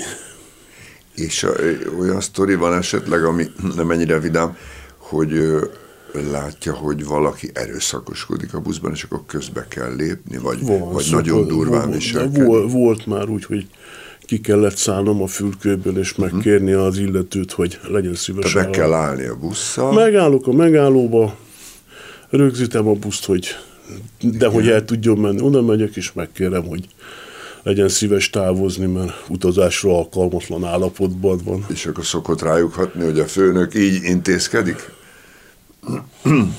Tehát nem ellenkeznek olyankor már? Vagy volt ebből kellemetlenség? Ilyen tömegpszichózist szoktam alkalmazni. Az mit jelent? Igen. Leállítom a buszt, motor, minden leáll, ajtót kinyit, és addig nem megyünk tovább, még nem száll le. Aha. Na most, hogyha sokan vannak a buszon, akkor az utasok segítenek, és akkor nekem hozzá se kell nyúlni. Értem. Tehát ők végül is egyszer csak összefognak. Így van. Hány éve vagy buszsofőr? Én 2017 óta. Akkor nem is olyan... Nem. És az ünnepe kapcsolatosan volt még olyan történet, ami érdekes lehet nekünk, akik nem tudunk buszt vezetni. Hát legtöbb ilyen történet a Mikulás buszról van. Uh-huh. És ez is egy ilyen kisfiú, ám Gyöngyösi utcra megérkezem, mint a végállomásra, és akkor még volt egy néhány perc átfutási időm, amikor még nem kell beállni, hogy felszálljanak az utasok. És akkor kinyitom az ajtókat, már szálltak le, és akkor a kisfiú ott áll az anyukájával, és akkor csak hallom, hogy mondja az anyukájának, hogy nekem nagy csalódás volt ez a Mikulás. Jaj. Az a Béla bácsi öltözött be az iskolába a portás. És olyan csúnya, hogy ez... És akkor sokkal nagyobb szakállam volt, külön duplája. Most is szép nagy egyébként. Duplája és volt. És szép fehér. Köszönöm. És oda megyek hozzá, mondom, nézd meg, én vagyok az igazi, nézd meg, a szakállamos igazi. Megfogja, fogdosson. Így gondolkozik, és akkor ránéz az anyukájára, hogy anya, ez tényleg az igazi. Új, de jó. Ilyenek, akkor volt olyan, hogy egy ilyen kis manó kinézetű emberke, nem lehetett a korát meghatározni, de ilyen 40 környéki. Igen. Nagyon vastag szemüveggel fölszáll az első ajtónál, és akkor mint akit oda szögeztek, ragasztottak, és akkor míg le nem szállt, az ott állt, és így tátott szájjal nézett, és el nem mozdult, se fölszállni, se leszállni. És nem szólt semmi, csak ő nézett. Lehet, hogy úgy marad gyerekkorában. Lehet, igen. Jaj, minden elismerésem, mert akkora felelősség, egy ekkora buszt vezetni, és télen azért csúszhat, és szóval de gondolom, minden elismerésem. Hangulatfelelősnek van mikrofonja a buszban, ugye? Van, igen. És szokott esetleg kicsit műsorozni? Nem, az annyira az nekem nem megy, az nem. De hát igyekszem azért, hogy jól érezzék magukat az utasok.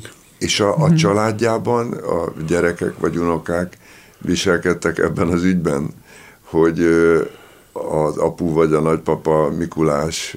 Hát az unokám az még nem, mert csak egy hónapos. Még csak egy hónapos? Gratulálok. A gyerekeim azok meg már nagyok, őket már nem lehet őket átállítani. De milyen nagy dolog lesz, ha majd a kisunokája az... Igen, már várom. Igen, az mekkora lesz, hogy az igazi Mikulásra fog utazni. Igen. Azon gondolkodtam, hogy ezt valamennyire meg lehet szokni, hogy az ember karácsonykor, meg szilveszterkor dolgozik, meg buszozik, meg hivatása van, hogy nem költözik-e be néha az ember szívbe kis szomorúság ez ügyben, ilyet nem érzed? Hogy nem meghitt környezetben van otthon éppen, mert másokkal kell buszozni leföl. Hát az az igazság, hogy ez nekem most a második házasságom, itt nincs sem gyerekünk.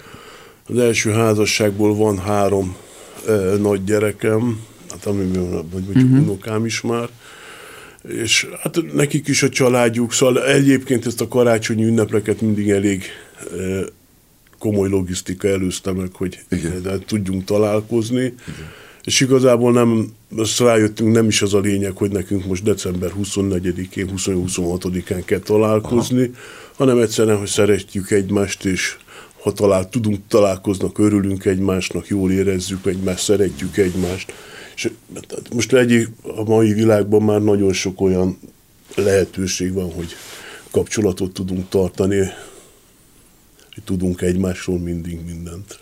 Észrevehető esetleg a buszsofőri ülésből, hogy elhagyott magányos emberek utaznak, hogy olyankor kicsit más hangulat van, mint máskor, vagy esetleg a vidámságban különbözik valami? Mind a kettő előfordul.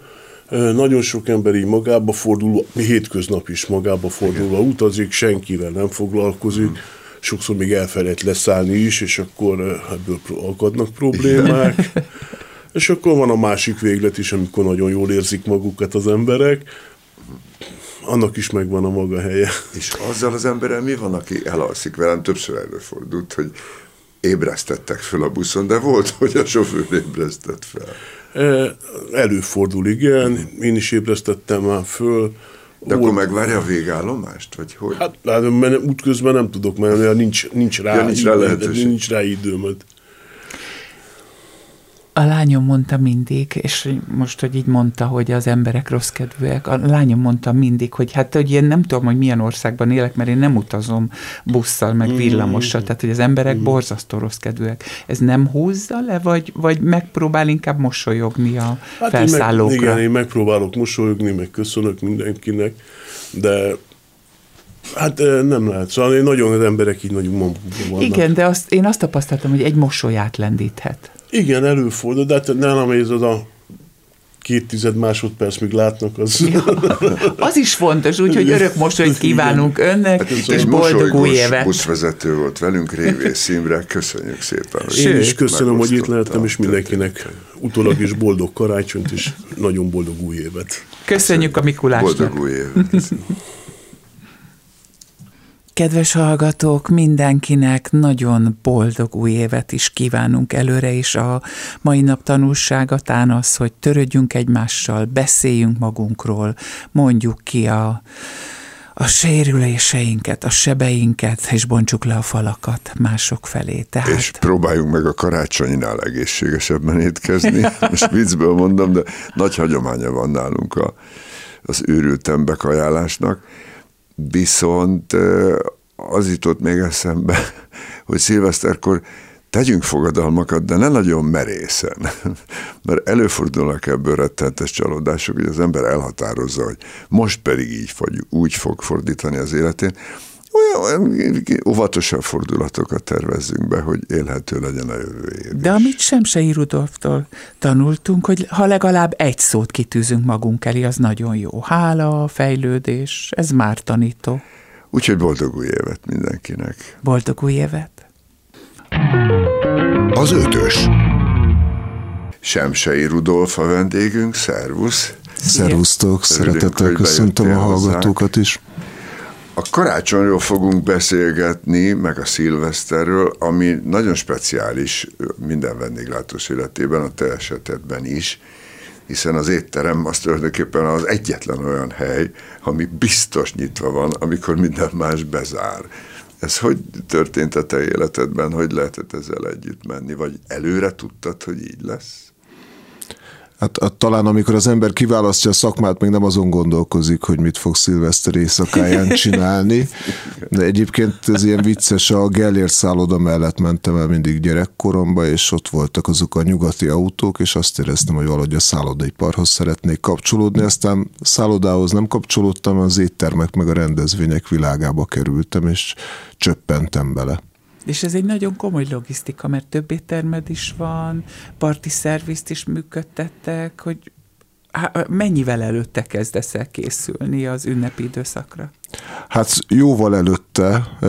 Ugye, ha rendezvényeket vesszük, akkor ott már hónapokkal előtte megrendelik a szolgáltatásokat, és mondjuk egy decemberi időszakban aztán tényleg csúcsok csúcsa, és például egy csomó ismerősöm, barátom hív fel azzal kapcsolatos, hogy még valahogy befér a cége valamelyik étterembe, vagy valamelyik rendezvényhelyszínre, és sokszor azt kell mondanom, hogy nem. Tehát vannak kiemelt napok decemberben, amikor képtelenség, amikor mindig elviszük a dolgozóinkat, a kollégáinkat egy vacsorára, ahol megünnepeljük az egész évet. Egyébként ilyenkor szoktuk javasolni, hogy miért nem csinálunk egy januári időszakban egy évindító partit, amikor egy picit olcsóban is el lehet menni az étterembe, és lehet, hogy szívesebben is jönnek el a kollégák. Mindannyian érezzük, nem? Hogy decemberben egyszerűen mindjárt itt van a karácsony, a szenteste, és te jó Isten, mennyi mindent kell elintéznem, úgyhogy ezért szoktuk ezt javasolni. De azért ilyenkor, ebben az időszakban, így karácsony előtt tényleg hetekkel, hónapokkal előtte már le kell foglalni az asztalt, vagy a rendezvényeket el kell kezdeni szervezni. És bejött ez a világ, amire vágytál a gyerekkorodban a Gellért előtt? Vagy ez a fordított életmód, ez azért tud fárasztó is lenni? Nehéz kérdés, de ha azt nézzük, hogy mennyien vannak, akik mondjuk a Covid miatt átmentek egy másik iparágba, és azt gondolták, hogy az ennyivel könnyebb lesz az életük, hogy este otthon tudnak lenni mindig a családdal, és nappal pedig dolgoznak, nem pedig éjszakába.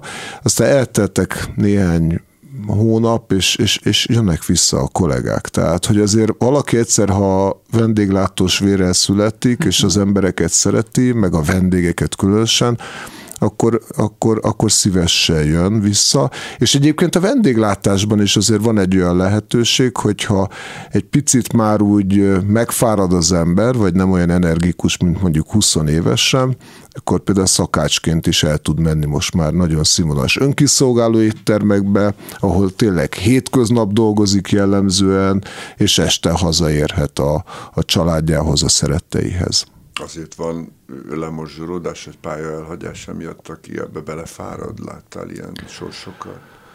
Biztos, de egyébként melyik az a terület, hát ahol nincsen? Ugye? Persze. Tehát azért van az a pillanat, amikor kiégünk, és akkor keressünk új dolgokat, de azért azt is el lehet mondani, hogy a vendéglátás nagyon-nagyon sokat fejlődött az elmúlt években, évtizedben. Milyen szempontból?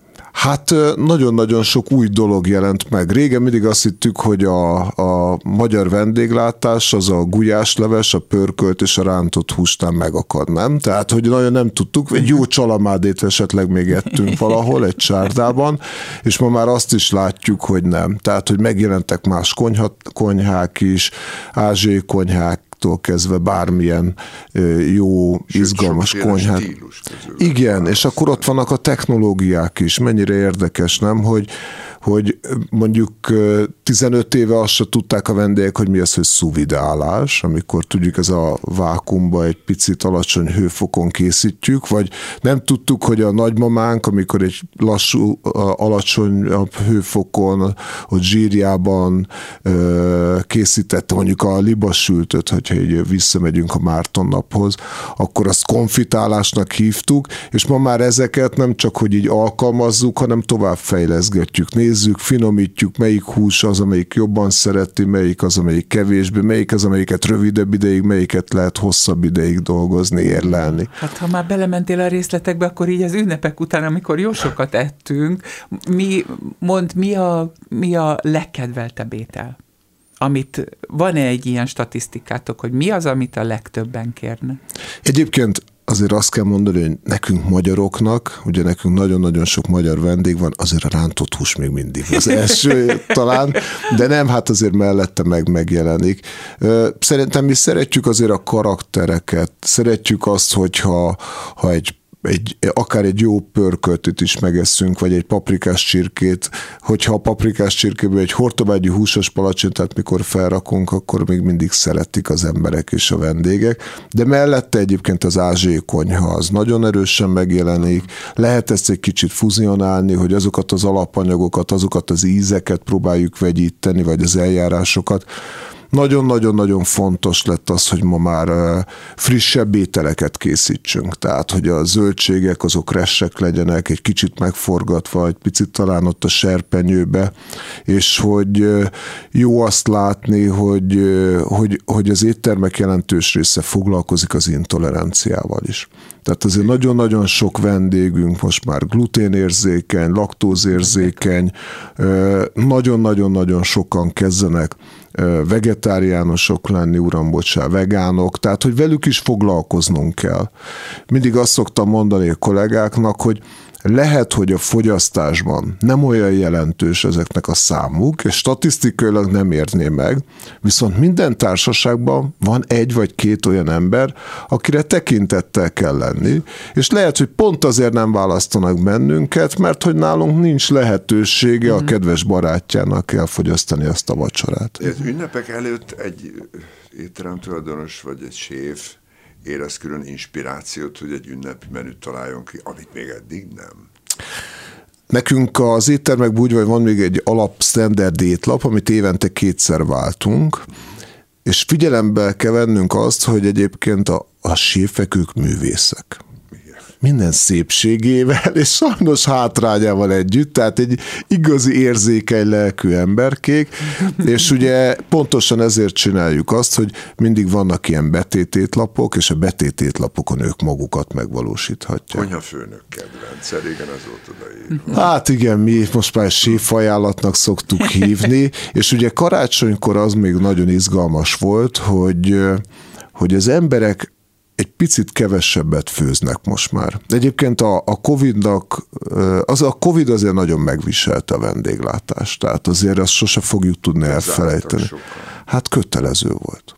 Tehát, nem úgy értem, hanem végül. Ja, utána is. Hát ugye nagyon nagy lett hirtelen a munkaerőhiány, nagyon sokan elmentek az iparákból, hirtelen mindenki kinyitott, ugye megjelent a szépkártya, hirtelen minden vendég be akart jönni az étterembe, és egyébként, ha valami jó hozadéka az, hogy a Covid után az emberek elkezdtek étterembe járni. Tehát, hogy tényleg a kultúra részévé vált az étterembe járás, most azért egy picit a válságnak köszönhető, érezhető azért. Már jobban végig gondolják, hogy mi az, amit esznek. Nem biztos, hogy 3 fogás, lehet, hogy 2 fogás, lehet, hogy úgy olcsóbb bort választanak, de még azért mindig belekerült a kultúrába, és ugyanúgy a házhoz szállítás is. És a házhoz szállításhoz kapcsolódóan milyenkor karácsonykor mindig készítettünk most is, ilyen kis csomagokat el lehetett vinni, népszerű karácsonyi ételeket raktunk fel, és nem utolsó sorban a halászlevet is. Tehát a halászlé az különösen fontos ilyenkor, hogy ott legyen az asztalon, és az emberek már néha lustábbak. Nem biztos, hogy baj, mert egyébként meg nem baj, hogyha helyette más programot csinálnak, nem plázába járnak, és nem tévét néznek helyette, hanem esetleg kimennek a szabadba, együtt sétálnak, vagy uram, bocsá, elmennek színházba, megnéznek egy jó filmet, tehát hogy nem biztos, hogy baj, hogyha jól töltik el kettesben vagy a családdal ezt az időt, de hogy ez a kötelező főzés, az néha fárasztó. Igen, sőt, hát abba merül ki nagyon sokaknál a karácsony. Igen, és nálad ez hogy történik, hogy ti készítettek otthon ünnepi menüt, vagy viszed hát ha már úgyis a séf megcsinálja, akkor viszed, ami marad. Valamit csinálunk, a feleségem közgazdasági egyetemet végzett, és utána rájött, hogy ő cukrászkodni szeretne, úgyhogy ő szívesen sütöget is, de azért mi sok mindent hozunk ilyenkor bentről, hazudnék, hanem egész végig robotolunk, és mi 24-én, 25-én, 26-án bezárjuk az éttermet. Tehát nekünk nagyon-nagyon fontos az összes éttermünket, hogy ekkora kollégák a családdal lehessenek. Na, ezt nem is tudtam. Na jó, de előtte készültetek. De, mint az állat. Inkább. Hát annyit dolgoztak szegények, hogy valamikor tényleg gondolom, megérdemlik ezt. Sztoriéd abból, hogy karácsonykor, a szilveszterkor milyen vendégek ülnek le. Hát egyébként nagyon-nagyon-nagyon változó. Talán egy jó sztori, hogy mi a cégen belül, az éttermeinkben hogy ünnepeljük meg a karácsonyt. Uh-huh. Mi azt januárban ünnepeljük meg. Hát, mint mondtad, január elején, ilyenkor jövünk össze, ilyenkor van a kis fa, ilyenkor ajándékozunk egymásnak, szólnak a különböző dallamok, ott van egy rendezvénytermünk, és ott szoktunk összeülni, ott tényleg sok százan vagyunk ilyenkor együtt, ott táncolunk, mindig beöltözünk még valami jelmezbe is, és akkor ott ünnepeljük januárban, hiszen ekkor van az, hogy egy picit pihenhetünk, megpihenhetünk, kevesebben járnak ilyenkor étterembe, és ezen a napon is egyébként bezárjuk az összes éttermet, és akkor tényleg az a nap is arról szól, hogy akkor egy kikapcsolódjunk közösen. És jó is, mert akkor minőségi, nem a nagy hajtásban, kutyafuttában egymás után dobjátok az ajándékot, hanem akkor valóban minőségi. Be vagytok zárva 21-25-26, és azt mondja a feleséged, vagy a barátnőd, vagy a haverod, hogy figyelj, viszont az meg az étterem nyitva van. Nem csekkoljuk le? Üljünk már be. Mit adnak? 4 gyerekünk van, úgyhogy mi otthon vagyunk ilyenkor, tehát hogy most már egy picit nagyobbak, tehát hogy most már nem csak a Jézuska hozza az ajándékot, bár a legkisebbnek még igen, de hogy ilyenkor jó együtt lenni, egy picit úgy jó együtt ott tényleg úgy ellenni, azokat a kötelező lükefilmeket megnézni, a Homolón és társait, tehát hogy ezeket így végigvegyünk, de hogy ilyenkor egyébként mi nem megyünk étterembe, de két ünnep között előfordul, tehát az, egyébként az is jó, amikor így 26-a környékén így egymáshoz át szoktunk menni, így barátok. És akkor mindig hozzuk a morzsapartit, nem? Tehát, hogy mindenhol van valami kis dolog, és akkor azt még összerakjuk, és ilyenkor étteremben mi azért nem megyünk, őszinte leszek. Tehát, hogy erre úgy nem vágyunk. Én nagyon szeretek más éttermébe menni, és rendszeresen látogatok meg, mert az mindig inspirál, meg egyébként más éttermes barátaimmal is szoktunk menni, így tesztelgetni, így össze szoktunk néhányan ülni, és akkor szívesen átmegyünk. És az olyan jó dolog. De azért tényleg elfáradunk decemberben. Tehát mondjuk a rendezvények tekintetében ez a csúcsok csúcsa. Tehát egyik rendezvényről futunk át a másikra. Annyi céges rendezvény van, annyi üzleti rendezvény van, hogy tényleg az ember nem akar most nagyon kimozdulni otthon, jó megpihenni pár pillanat erejéig. Mondtad az előbb, hogy ez azért az innováció helyszíne a vendéglátás. Van ilyenkor valamiféle elhatározás a jövő évre, hogy mit lehetne fejleszteni, újítani, másképp csinálni? Hát minden évben van egy szó, amikor építjük az adott év filozófiáját. Ez egyébként az idei év a háláról szólt. Jaj, tehát, hogy olyan jó volt látni azt, hogy a kollégák ott vannak és segítenek, és egyébként pont karácsonykor nagyon-nagyon-nagyon sok helyre vittünk adományokat. Nagyon sok adománygyűjtésben részt vettünk, és az is tényleg hihetetlen, hogy amikor a kollégák megszólítanak, hogy valahova gyűjtünk. Tehát volt olyan akciónk, hogy minden egyes betététlap, tehát séf ünnepi és alkalmi ajánlatából 150 forintot ajánlottunk valahova, és ők is pluszba beszálltak például. Tehát, hogy hihetetlen jó érzés, vagy hajléktalanoknak vittünk ételeket, és akkor mi szolgáltuk fel, megterítettük nekik úgy, hogy egy ünnepi alkalma, 150 hajléktalannak, tényleg ilyen szép asztaloknál, és akkor volt egy különleges alkalom, amikor ott lehettek, és egy terített asztalnál tudtak békében enni.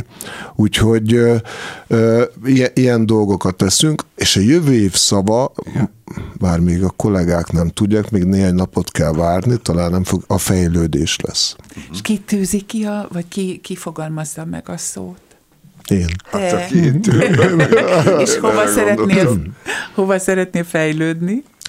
Hát szerintem fejlődni mindig lehet. Én elsősorban azt gondolom, hogy az embereknek otthon kell magánéletben a hálának, hogy dolgozzon bennük, hogy például most is megtehettük azt, hogy támogassunk másokat, és ha otthon fejlődünk, bármiben, emberi kapcsolatokban, vagy szakmai, vagy esetleg saját tudásban, egyéni fejlődésben, akkor hiszem, hogy bent is elindul. Tehát otthon, ha beindul az a kis inspiráció, akkor azt majd behozza a céghez, és ugyanilyen hálás lesz ahhoz, hogy ez a csapathoz tartozhat, és közösen tudnak bármi módon előrébb jutni ebben a világban. De ez csodálatos, te nagyszerű pszichológus is vagy egyben, meg pedagógus, és annyira jó, hogy már többetszer hallom az inspirációt tőled. Úgyhogy köszönjük szépen, és inspirálódtunk tőled. Köszönjük Semsey Rudolfnak, hogy a vendégünk volt, mint vendéglátós. Köszönöm és én is. Boldog új évet. Mindenkinek. Köszönjük szépen, áldott évet. Az Ötös. Az egyetlen szenteste is nyitva tartó mozi a Cirko-Gejzír. Deák Zsuzsi, a mozi sajtósa van a vonalban. Zsuzsi, itt vagy? Szia! Igen, sziasztok! Szervusz! Hogy jött az ötlet? Évekkel ezelőtt már eldöntöttük, hogy mi szeretnénk minden nap nyitva tartani, ez alól egyedül az augusztus 20-a volt a kivétel mindig, mert a mozi nagyon közel van a Dunaparthoz, de valahogy számunkra ez nagyon fontos volt, hogy közösségi moziként, a budapesti közösség moziaként mindig elérhetőek legyünk azoknak is, akiknek esetleg nincsen meghitt családi vagy baráti programjuk valamelyik este, és ez alól a szenteste sem lehetett kivétel. És miért tartjátok fontosnak, hogy szenteste nyitva tartsatok? Mindig van erre ember, aki bejön hozzátok a vetítésekre, és ő is ezt ugyanolyan ünnepinek és fontosnak érzi, hogy moziba jött karácsonykor? Igen, tehát azok a nézők, akik bejönnek hozzánk szenteste, egyébként nagyon sokan vannak, mindig teltházasan mennek a vetítéseink. Ők kifejezetten keresik azt a fajta közösségi hangulatot és érzést, amit a mozi ilyenkor ad, hiszen hát a Cirko egy nagyon kis mozi, az előtere is nagyon kicsi, tehát ott óhatatlanul is hallják egymást az emberek, kialakulnak beszélgetések, és szenteste azért az egy, amikor az ember magányos, az egy olyan szomorú pillanat tud lenni, hogyha nincs kihez szólni, nincs egy közösség az ember körül, és valahogy mi ezt észrevettük, hogy erre lenne igény, és valóban így is van, jönnek a nézők, beszélgetnek, olyankor mindig kínálunk nekik egy kis kocintani valót is, akár alkoholos vagy teát, és nagyon-nagyon kellemes beszélgetések, jó hangulat fogadja a betévedőket, akik jellemzően egyébként egyedül érkeznek, de persze vannak párok is, akiknek nincs kedvük a karácsony esti hagyományokhoz, és inkább filmmel töltenék az estét. Ma már december 27-e van, elmúlt a karácsonyon a szilveszter, és nektek egész évben filmet kellett válogatni, de gondolom az ünnepi válogatás azért kicsit más. Ilyenkor a premier előtt is bemutatunk filmeket, például a Megoldások könyve című Michel Gondry filmet, ami Cannes-ban mutatkozott be a nagyvilágnak. Csak januárban mutatjuk be, de karácsony óta már vetítjük, hiszen a karácsonyi ajándékunk az a nézőknek, hogy esetleg már premier előtt is megnézhetnek bizonyos filmeket, de ilyenkor ügyelünk arra valóban, hogy a válogatás is egy kicsit jobban illeszkedjen az ünnephez. Természetesen mindig megtartjuk a alapvetően jellemző, mélyebb, tartalmasabb alkotásokat is, de műsorra kerülnek sokkal könnyedebb alkotások, ilyen például ez a Megoldások könyve, bár egy fontos szerzői filmről van szó, de mégis rendkívül nevettető, könnyed és vicces. És hát most a Juliette Binoche és Benő Juhime szereplésével készült a Szenvedély íze című film az, ami szintén tulajdonképpen minden igényt kielégít, hiszen egyszerre egy nagyon érdekes történelmi gasztrofilm, ugyanakkor egy romantikus dráma is. Van olyan élettörténet, amit megismertek szenteste? Mármint, hogy nézői például? Igen. Igen, hát több nézőnkről tudjuk például, hogy elvált, és a karácsonyt a gyerekei nélkül ünnepli, hiszen a másik szülőnél töltik a gyerekét a karácsonyt, és ezért jönnek el hozzánk a cirkóba, hogy emberek között legyenek, hogy kellemes befogadó közegben tudjanak ünnepelni, hogyha éppen nem lehetnek a családjukkal. Elég sok ilyen nézőről tudtunk így az évek során, és hát örülünk neki, hogy egy picit segíthetünk abban, hogy egy olyan estét, ami lehet, hogy nem indult a legjobban számukra, mégiscsak egy kellemes estévét tudjunk varázsolni. Ilyenkor nálatok is különleges dolgok történnek, vagy kicsit azért a mozi működéshez hasonlít ez az ünnepi is? Hát annyiban különleges, hogy feldíszítjük nagyon szépen a mozit, illetve hogy a mozi egy mellé ajándékitalt adunk, és amikor kérdezted, hogy történt-e valami különleges, mondjuk az nem pont karácsony este történt, de a két ünnep között volt egy külföldi fiatal pár, akik, ez nem idén volt, hanem korábbi években, valamikor eljöttek megnézni Reisz Gábor akkor friss filmjét, a Rossz verseket, amit angol felirattal vetítettünk, és bár a fiú elárulta később, hogy amúgy is készült lánykérésre, de egyáltalán nem aznap estére tervezte, viszont a film hatására azonnal úgy döntött, hogy ott helyben ennek meg kell történnie, úgyhogy a cirkóban már megkérték valakinek a kezét, ráadásul nem is magyar párról van szó. De menő. Nagyon. Igen, hát akkor ezt ki is írtuk az oldalunkra, a Facebook oldalunkra is, valami elképesztő rekordmennyiségű szívecskét és lájkot kapott ez a bejegyzés, mert annyira meghatott mindenkit ez a történet. És van ilyenkor beszélgetés is a vetítések után, vagy spontán, vagy szervezetten? Nem jellemző, hogy a premier előtti vetítésekhez gyakran kapcsolódik beszélgetés nálunk, hiszen általában olyan filmeket szoktunk műsorra tűzni, amelyek valamiféle társadalmi vagy egyéb szempontból fontosak, és ezért érdemes róluk beszélgetni, de az ünnepi időszakban azért ez nem jellemző. Viszont az előtérben ott kialakulnak spontán beszélgetések a nézők között, illetve hát a pénztárban dolgozó kollégáink is nagyon nagy filmbarátok, filmismerők, remek szakemberek, és ezért velük mindig tudják a nézők, hogy érdemes a filmekről beszélgetni, akár egy kicsit szakmai szempontból is, vagy pedig csak tényleg a személyes benyomásaikat megosztják velük nagyon gyakran. Igen, ezt tapasztaltam, nagyon kedves munkatársaid vannak. És hányan szoktatok dolgozni ünnepekkor? Hát több fiatalral is dolgozunk, tehát nem teljes munkaidőben dolgoznak nálunk a kollégák, hanem vannak egyetemisták, például olyanok, akik filmszakra járnak, vagy rendezői szakra, és van, hát a Fekete Tamás szerintem a budapesti filmkedvelő közönségnek nem kell bemutatni, mert egy ilyen elég legendás filmes arc, rengeteget tud, minden filmet lát, nem csak a cirkos filmeket, hanem az egyéb forgalmazók filmjeit is tökéletesen ismeri, és vele tényleg akár évekre visszamenőleg, mint egy ilyen filmes adatbázissal, de persze hát sokkal mélyebben, mint az adatok szintjén lehet beszélgetni bármilyen filmről. És mi lesz szilveszterkor, vagy mi szokott lenni szilveszterkor? Hát szilveszterkor nagyon hasonló a helyzet, akkor még népszerűbb a mozi, ha ezt lehet mondani. Karácsony este csak sima teltházak vannak, szilveszterkor viszont már délután ki kell írnunk mindig az oldalra, hogy minden jegy elkelt. De jó, ez jó. Nagyon sokan jönnek. Vannak, akik egyébként nem is ülnek be feltétlenül filmre, de úgy bekukkantanak egy kocintásra, vagy egy rövid kis beszélgetésre, mert annyira, megint csak magamat ismétlem, de hogy ez a meleg befogadó közösség, ahol van egyfajta értékközösség is, és a jó filmek szeretete összeköti az embereket, az nagyon vonzó tud lenni. Megvárjátok az éjfélt is?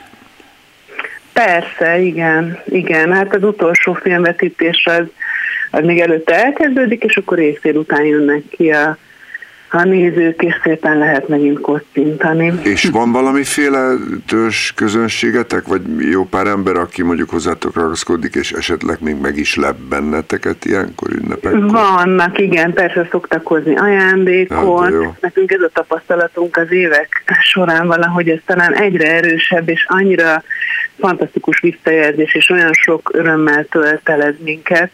Például a Covid alatt is, amikor zárva kellett tartanunk, akkor annyi szeretetet kaptunk, folyamatosan jöttek az e-mailek, meg a Facebookon is a mindenféle üzenetek, hogy mennyire hiányzunk, és alig várják, hogy kinyisson a mozi. És ezt a szeretetet most is érezzük. Olyan szép felelősség ez. Én szoktam gondolni a színházban, mikor nehezebb esték vannak, hogy az nagyon fontos, hogy mégiscsak van a karzaton pár ember, akinek ez lehet, hogy élete meghatározó élménye lesz, de a moziban ez szerintem még erősebb, ha valaki beül a sötétbe, és egyszer csak megnéz valami művészi dolgot ott a vásznon, lehet, hogy ott indul el benne egy karrier, vagy egy életpálya. Azért ezt is szoktátok szerintem érezni. Szerintem biztos, hogy van ilyenre példa, abszolút, és tényleg van olyan nézőnk, aki például minden film bérletes, és minden filmünket többször is megnézi, mert annyira fontos számára, hogy tényleg jól belássa magát, és hát ő is az, aki ott marad utána beszélgetni, akit mindannyian ismerünk, akit a cirkon kívül is vannak olyan élethelyzetek, amikor valahogy összekapcsolódunk, színházban találkozunk vele például, tehát hogy ő része az életünknek, és nem egy ilyen van, hanem több van. És ez fantasztikus, hogy nálatok olyan filmeket lehet látni, amit sehol máshol. Mi alapján válogattok? A cirkó annak idején, amikor több mint 30 évvel ezelőtt megalapult, akkor főleg az emberi jogi témájú filmekre szakosodott, a legelején tényleg, tehát akkor csupa olyan filmet mutatott be a mozi, akkor még csak moziként, ami valami nagyon fontos, mély, ilyen emberi jogi, gyerekjogi, kisebbségi jogi témát feszegetett, de aztán ehhez elég hamar hozzá kapcsolódtak a nagyon fontos szerzői filmek, amiket ugye így művészfilmeknek szoktunk nevezni, és ezek például a Cannes-ban, Berlinben, vagy a Velencei Filmfesztiválon versenyben levő, vagy éppen győztes filmek, de az utóbbi években egy kicsit egy harmadik ilyen láb is bekerült a válogatásunkba, méghozzá azok a szórakoztatóbb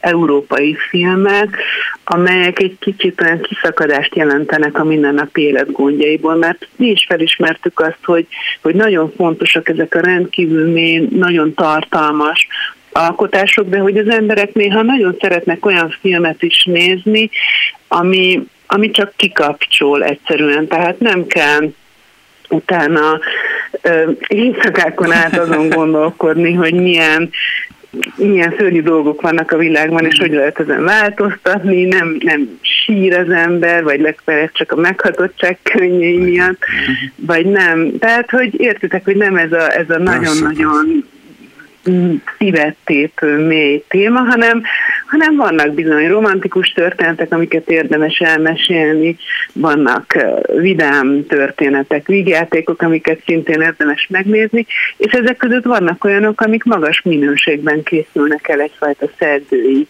hangon, hát ezek általában az európai. Hát hogyne, vannak nagymesterek, csehek, franciák, olaszok. Igen, pontosan, vagy akár a skandinávok. Vagy a spanyolok. És a szerzői filmek, meg az emberi jogi filmek mellé betársultak hozzánk ezek a minőségi, szórakoztató, többnyire vígjátékok, de rendre azt a visszajelzést kapjuk a nézőktől, hogy ők ezeket is nagyon szeretik, hogy örömmel nézik. És ti a mozisok hogy ünnepeltek? A családi kör mégiscsak hogy tud összeülni ünnepekkor? Hát ez változó, akinek mondjuk kisgyereke van, nem feltétlenül vesz részt este a közös ünneplésben, de van olyan kolléga, nekem például vannak gyerekeim, és én ezért nem szoktam ott lenni karácsony este, de szilveszterkor én is beszoktam kukkantani a moziba. De még mielőtt gyereke született volna, mindig ott volt karácsonykor és szilveszterkor is, és ő például most már a még elég kicsi gyerekével és a férjével együtt bejön, és tulajdonképpen ügyeletet tartott ugyanúgy, mint régen, és a gyereküknek is az élete részévé vált a karácsonyi cirkó. Tehát ők máskor gyűjtenek gyertyát otthon, és utána pedig szaladnak a cirkóba. Nagyon köszönjük, Zsuzsi, hogy velünk voltál, és köszönöm szépen, hogy beszélgethettünk. Tartsátok meg a jó szokásotokat, hogy törődtök azokkal, akik ilyenkor moziba mehetnek, és közösségben lehetnek. És boldog új évet! Köszönjük, szia! Szervusz!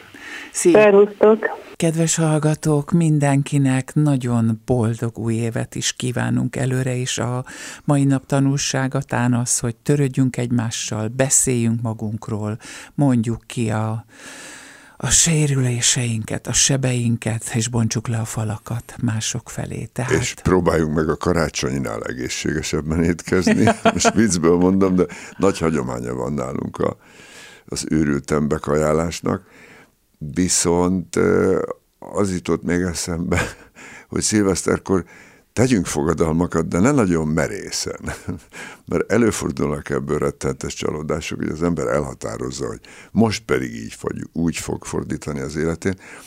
Olyan óvatosabb fordulatokat tervezzünk be, hogy élhető legyen a jövő év. De amit Semsey Rudolftól tanultunk, hogy ha legalább egy szót kitűzünk magunk elé, az nagyon jó. Hála, fejlődés, ez már tanító. Úgyhogy boldog új évet mindenkinek. Boldog új évet. Az ötös. 5 világkép, 5 kérdezési stílus, 5 személyiség, 5 ismerős. Holnap 10 órától várja önöket az ötösben Varholig Zoltán.